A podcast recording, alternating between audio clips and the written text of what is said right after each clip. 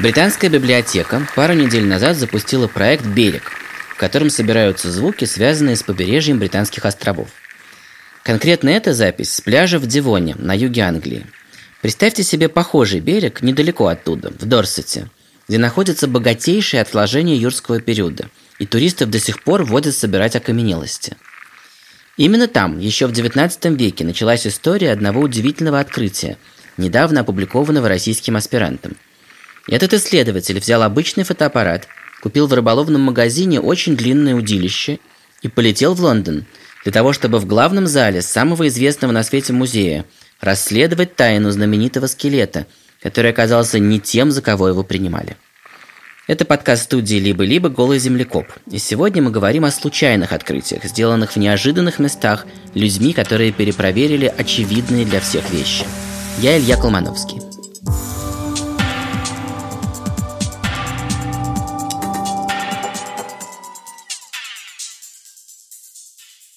В 1876 году на берегу моря в Дорсете хирург и геолог Джон Халк нашел окаменелости, кости ихтиозавра. Потом его назвали наноптеригиус, то есть коротко ласты, потому что на этом образце кто-то почти не разглядел передних ласт.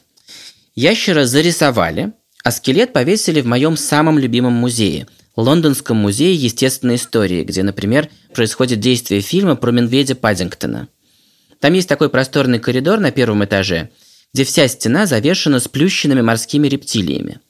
Наноптеригиус висит под самым потолком. Поколения ученых считали, что к нему больше нет вопросов, что он изучен и зарисован, а с другой стороны, если и не очень хорошо изучен, то до него очень сложно добраться, так что бог с ним. Так он провисел сто лет, а потом к нему приехал человек с удочкой из Москвы. Меня зовут Николай Зверьков. Я аспирант МГУ, геологического факультета кафедры палеонтологии, палеонтолог, который занимается позвоночными мезозоя, главным образом морскими рептилиями. Собственно, я пытался сфотографировать этого ихтиозавра, который висит в застекленной витрине под потолком в самом верхнем ряду. То есть вся эта стена – это галерея морских рептилий в Музее естественной истории Лондона – которая сплошняком завешена историческими экземплярами. В определенный момент, как эту стену собрали, так они там и висят. Многие эти исторические экземпляры известны только по изображениям в старинных монографиях, даже нет их фотографий нормально, в том числе и вот этого наноптеридиуса, который в самом верху, в самом углу висел. С момента его описания никто нормально на него не мог посмотреть. Нужно было как-то с этим справиться. Собственно, вот я прикрепил фотоаппарат на удочку и сфотографировал его при помощи этого приспособления. Я поехал в Англию смотреть э, позднеюрских ихтиозавров. Там очень хорошие коллекции, так как там уже давно изучают вообще юру и юрских ихтиозавров, в основном ранее юрских, но есть коллекции по позднеюрским ихтиозаврам, в том числе вот этот ихтиозавр. А так как я здесь, в России, в основном занимаюсь именно изучением позднеюрских ихтиозавров, мне очень интересно сравнить их с ихтиозаврами из других регионов и выяснить, насколько они похожи. При помощи такой вот огромной селфи-палки Зверьков доказал, что передние ласты у наноптеригиуса были на самом деле нормального размера. Его открытие породило цепную реакцию, и его коллеги стали видеть по всему миру в коллекциях похожие скелеты. В том числе российские ихтиозавры, которых числили в другом роде, оказались подхвачены волной этой ревизии и попали в общее стадо – все эти небольшие, около полутора метров ихтиозавры, которых все описывали как очень разных, оказались гораздо ближе друг к другу. Собственно, выяснил то, что этот ихтиозавр чрезвычайно похож на ихтиозавров, которые известны с конца прошлого века в России, но под другими названиями. То есть наших ихтиозавров, когда отечественные исследователи описывали, они также не знали, как нормально должен выглядеть этот английский наноптеридиус. Никто не знал, что он из себя представляет толком, кроме вот той небольшой картинки в оригинальном описании. Поэтому у нас выделили несколько родов и видов э, российских ихтиозавров, которые оказались в итоге синонимами этого наноптеридиуса. Причем до того, как я на него не обращал внимания, другие специалисты почему-то не, не видели, что они имеют дело с этим наноптеридиусом. В итоге мы в Англии нашли много экземпляров, которые можно отнести э, к этому ихтиозавру, но просто до этого их относили к другим родам. Никто не, даже не пытался как-то подумать, что это может быть тот самый наноптеридиус. Угу, угу. А, почему для исследований ихтиозавров нам должно быть не все равно? Это разные ихтиозавры или все это один и тот же? хороший вопрос, потому что а сейчас такой тренд в изучении ихтиозавров, что в каждом регионе есть свои специалисты, которые работают с материалами только из своего региона. У нас в России были в 90-е годы описаны свои ихтиозавры. В Англии свои таксоны, в Аргентине команда, которая изучает своих ихтиозавров, и у них свои ихтиозавры. Недавно начали работать норвежцы, начали делать раскопки на Шпицбергене и тоже описали целый ряд ихтиозавров, все новые, уникальные по их представлениям когда я начал всем этим заниматься, мне это все показалось странным, потому что когда я смотрю на одних и на других, я вижу, что они чрезвычайно похожи. На самом деле ихтиозавров, конечно, было много, они были разнообразными, но при этом каждый род и многие виды еще и были широко распространены. Одни и те же виды встречались и в России, и в Англии, и э, в Арктике, и в Аргентине даже. Что это говорит нам об их биологии? Сложно сказать, предпринимали ли они какие-то сезонные миграции, как это делают современные китообразные. Угу. Но, по крайней мере, уже отпадают те представления, когда в каждом бассейне жили какие-то свои ихтиозавры и никуда из этого бассейна не выплывали. Угу. А в некоторых работах конца прошлого века можно и такое встретить. Угу. Даже есть забавные работы, когда для Западной Европы, которая в то время представляла из себя серию архипелагов, то есть все было затоплено, и некоторые участки Европы поднимались как такие крупные острова. Uh-huh. И были исследователи, которые писали, что эти острова были такими непреодолимыми препятствиями для ихтиозавров, и в Германии жили одни ихтиозавры, а в Англии другие. Это очень забавно, но такие работы были в конце uh-huh. прошлого века. Uh-huh. И сейчас некоторые, для некоторых исследователей, по-видимому, удобно придумать себе какой-то барьер нарисовать, который бы объяснил то, что они здесь описывают что-то новое, а не сравнивают это с уже известным из другого региона. То есть, по сути, все эти мелкие ихтиозавры были единым космополитичным племенем, которое бороздило моря юрского периода в течение 70 миллионов лет. Раньше их описывали разных для каждого бассейна своего, но море на самом деле было общим, единым. Может быть, они мигрировали. Пока что это трудно сказать, но первый шаг сделан, они объединены, и теперь понятно, что это все один род. Воды того же Всемирного моря, по которому э, плавали вот эти стада новых ихтиозавров Зверькова, которое вообще-то простиралось от э, того места, где сейчас Москва, до того места, где сейчас Лондонский музей естественной истории, никакой этой суши вообще тогда не было. Так вот, э, воды того же моря – принесли еще одно потрясающее открытие. Правда, Зверьков переживает, что эта находка опубликовалась одновременно, прямо на той же неделе, что его ихтиозавры, хотя он придает ей гораздо меньше значения. Но эта находка настолько важна для публики, особенно для нас, для москвичей, что имеет все шансы затмить вот этих его ихтиозавриков. Дело в том, что на досуге Зверьков сделал еще одно открытие, и тоже просто в музее – в крошечном музее Московской станции юнатов у всех на виду 20 лет лежали кости диплодока из Московской области.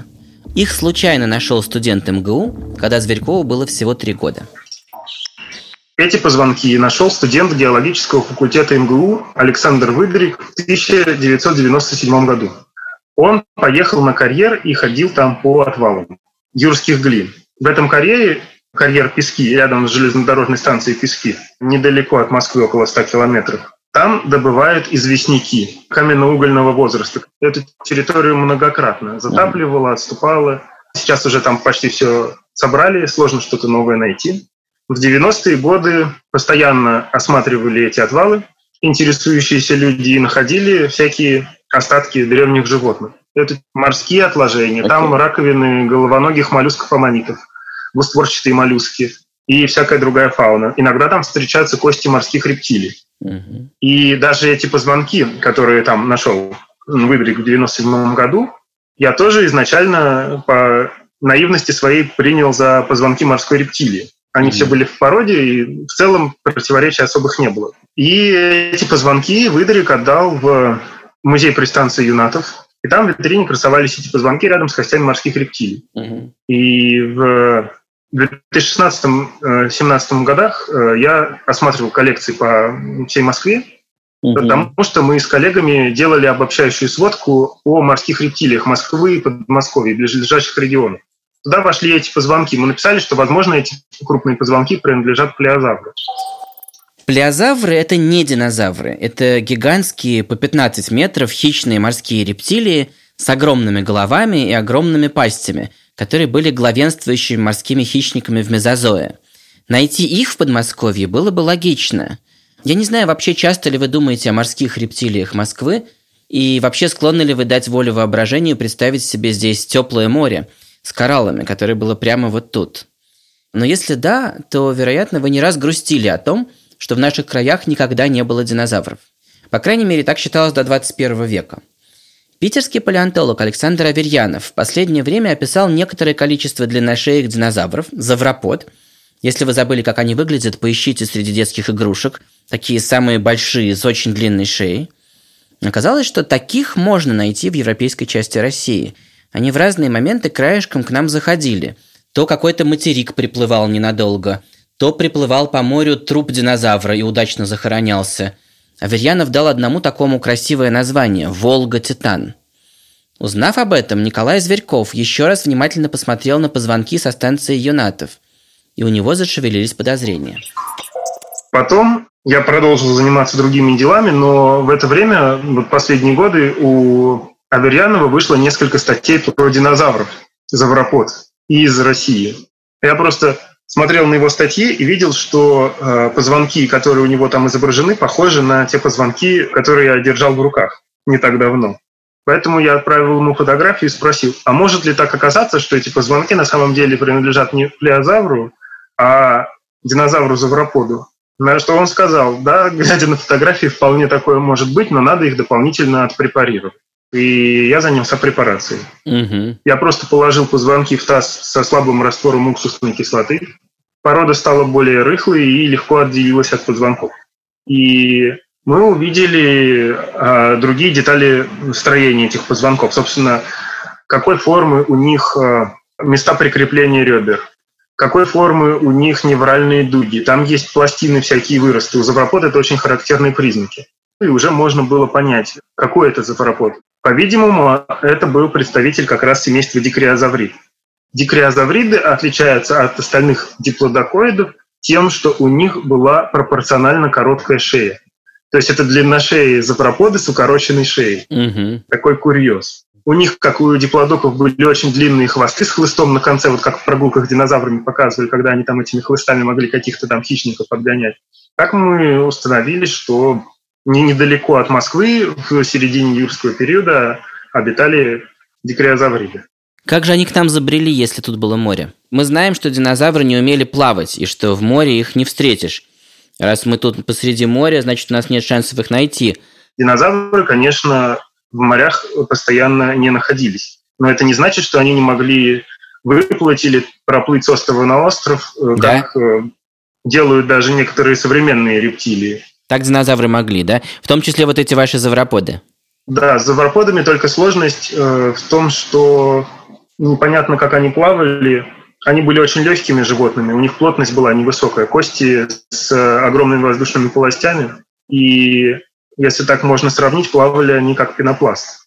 Возможно, это им даже наоборот помогало. То есть то, что они такие легкие, и поэтому они как бы не тонули в определенной мере. Но а, а, об этом уже спекулировать сложно. Тем не менее, остатки динозавров периодически э, в морских отложениях встречаются. И, возможно, главным образом это от того, что эти животные э, просто могли умереть на берегу моря и потом тушу волнами или какими-то речными системами, если они в реке умерли, выносило в открытое море, и там уже они падали на дно. В общем, Николай Зверьков опубликовал два открытия почти одновременно.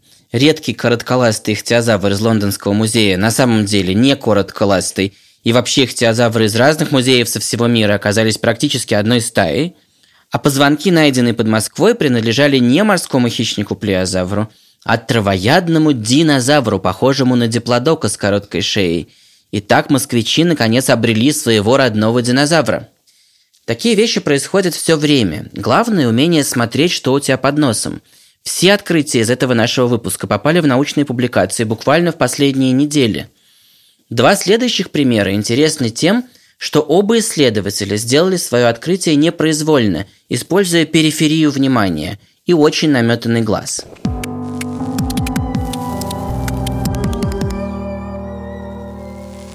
Аспирантка Питерского университета Екатерина Кроль была очень занята. она сидела в гостиничном номере и готовила презентацию для доклада о крошечных морских улиточках. Но уже заканчивая презентацию, она осознала, что в ней есть ошибка, доставшаяся ей от поколения исследователей. Эта история началась с невезения. Через суровые льды Арктики пробивается ледокол Садко. Судно «Садко», планировавшее исследовать Северные моря осенью 1937 года, вмерзло во льды и совершало вынужденный дрейф на протяжении 9 месяцев, пока его не освободил ледокол «Ермак». За это время, борясь за выживание, ученые на борту этого судна не оставляли исследовательскую работу и продолжали изучать морскую фауну высоких широт. Коллекция Садко была разобрана и описана в следующие 10 лет и практически забыта до наших дней. И вот один образец, поднятый тралом с немыслимой глубины в 3800 метров, был описан как представитель рода Ганеза – а это, как доказала внимательная Катерина, никакая не Ганеза, а Лептагира. И это произошло следующим образом. Я сидела, готовила доклад и смотрю вот на эту ругулину и понимаю, что ну не похожа она и все, потому что там были определенные а, детали скульптуры на раковине, ну, рисунок на раковине, который а, не совсем соотносился с этими моллюсками. Вот. И я начала искать а, похожих улиток и нашла глубоководных представителей подкласса совершенно другого нимфолионес, которые обитают вот в горячих источниках. Это либо черные курильщики, либо какие-то а, холодные источники, то есть в экстремальных условиях либо на затонувшей древесине.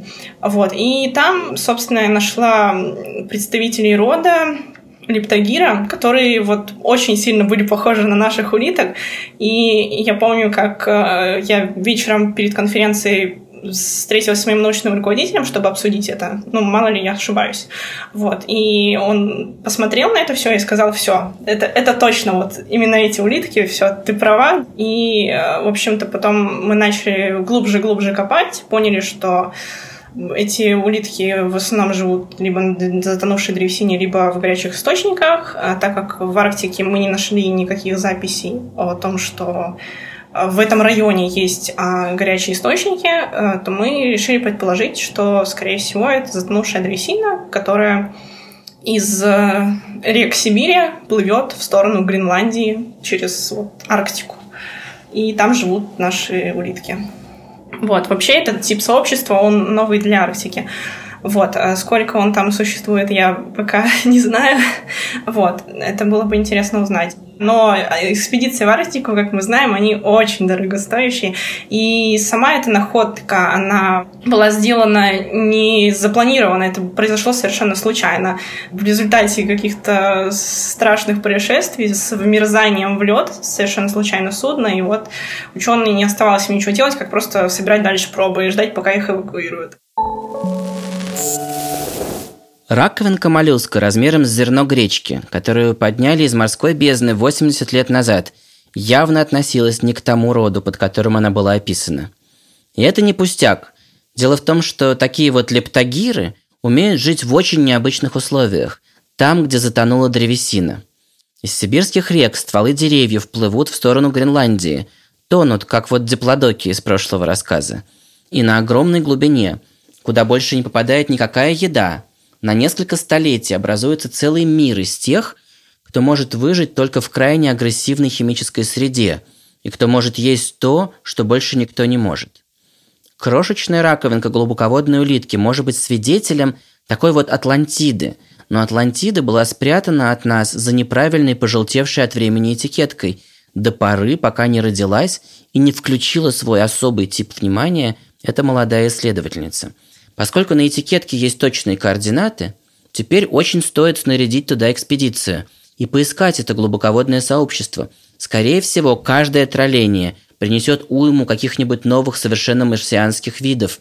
А ведь сегодня мы умеем изучать их гены, их ферменты, и все это может стать, кроме шуток, большой биологической историей.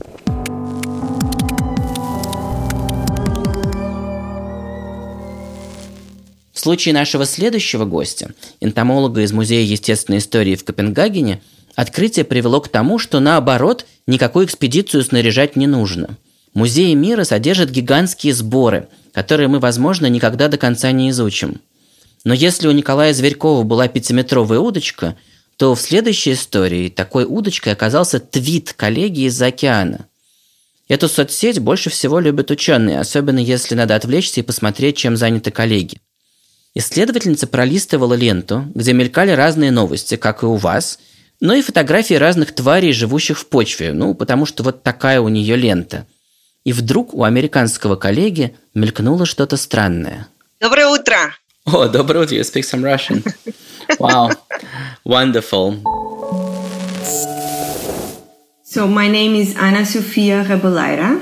Меня зовут Анна София Рабалайра. Я доцент Музея естественной истории Дании при Университете Копенгагена.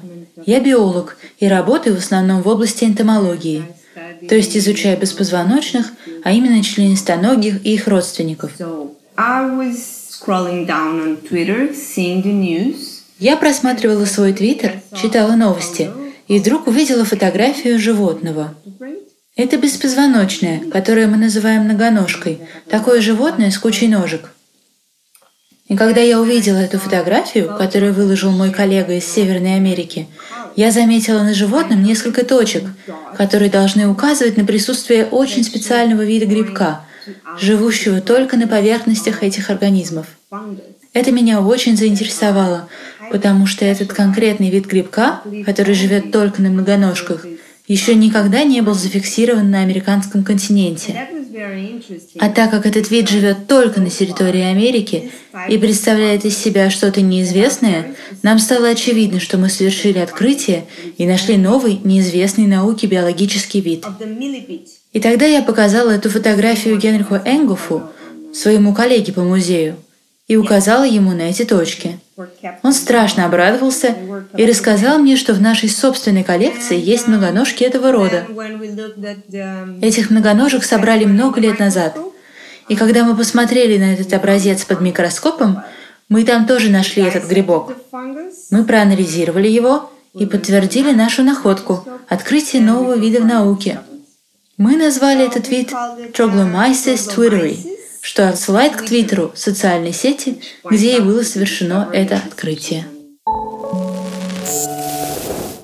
Грибы из этой группы уже находили на других континентах, но никогда в Америке. Красота ситуации в том, что раз гриб виден на фотографии американской многоножки из Твиттера, то не нужно снаряжать экспедицию в Апалаче и искать там разных многоножек и у всех у них пытаться найти этот гриб. А можно просто пойти в хранилище твоего же музея в Копенгагене, выдвинуть ящик с американскими сборами, найти этот же вид многоножки, что и на фотографии, и ты гарантированно найдешь этот гриб. На том же третьем от головы членнике, как на фотографии. Там у многоножек половые органы, и они передают друг другу гриб при копуляции. Многоножки плохо путешествуют, живут на одном месте, и грибы у них строго приписаны. Конкретный вид гриба конкретному виду многоножки. Просто раньше никому не приходило в голову посмотреть внимательно – и, конечно, удобнее листать качественные увеличенные фотографии на экране компьютера в приятном соседстве со всякой чепухой из соцсетей, чем копаться в пыльных ящиках. Произвольное внимание при этом не устает, а профессионально наметанный глаз никуда не девается. И так делается первое в истории науки открытие нового вида по фотографиям в Твиттере.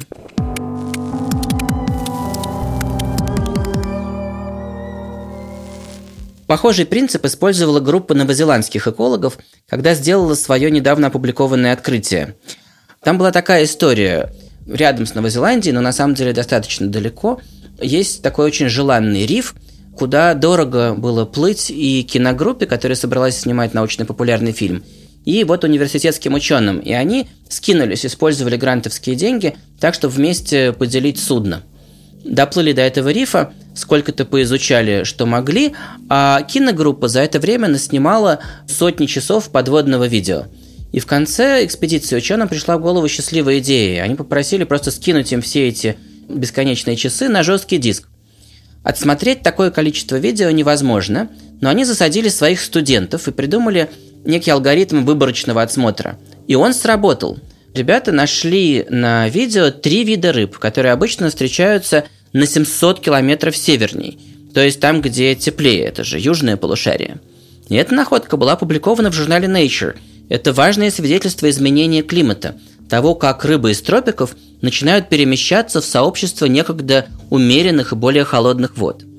В мире столько всего уже сфотографировано, собрано, разложено по полкам и обдумано в попыхах, что появляется богатый простор для открытий, которые можно сделать просто заново посмотрев на то, что уже видели другие. И тогда из хаоса рождается ясность.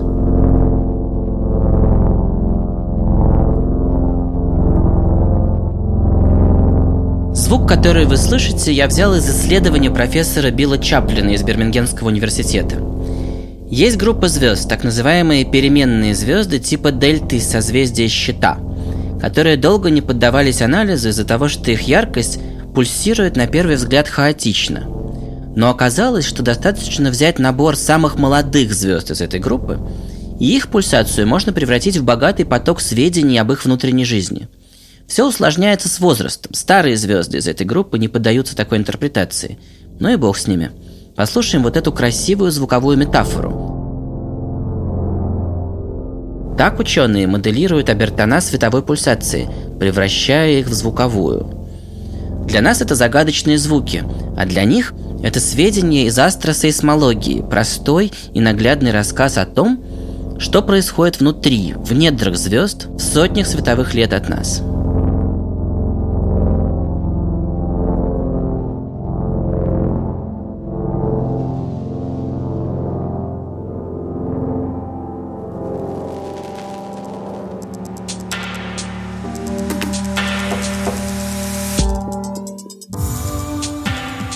Это подкаст студии «Либо-либо. Голый землекоп». Подписывайтесь на нас везде, оставляйте комментарии, ставьте оценки. Это помогает другим узнать о нас. Над выпуском работали редактор Андрей Борзенко, продюсеры Павел Боровков и Катя Зорич, звукорежиссер Паша Цуриков, композитор Кира Вайнштейн. Анну Софию Ривалейру озвучивала Катя Зорич. Меня зовут Илья Колмановский. Пока.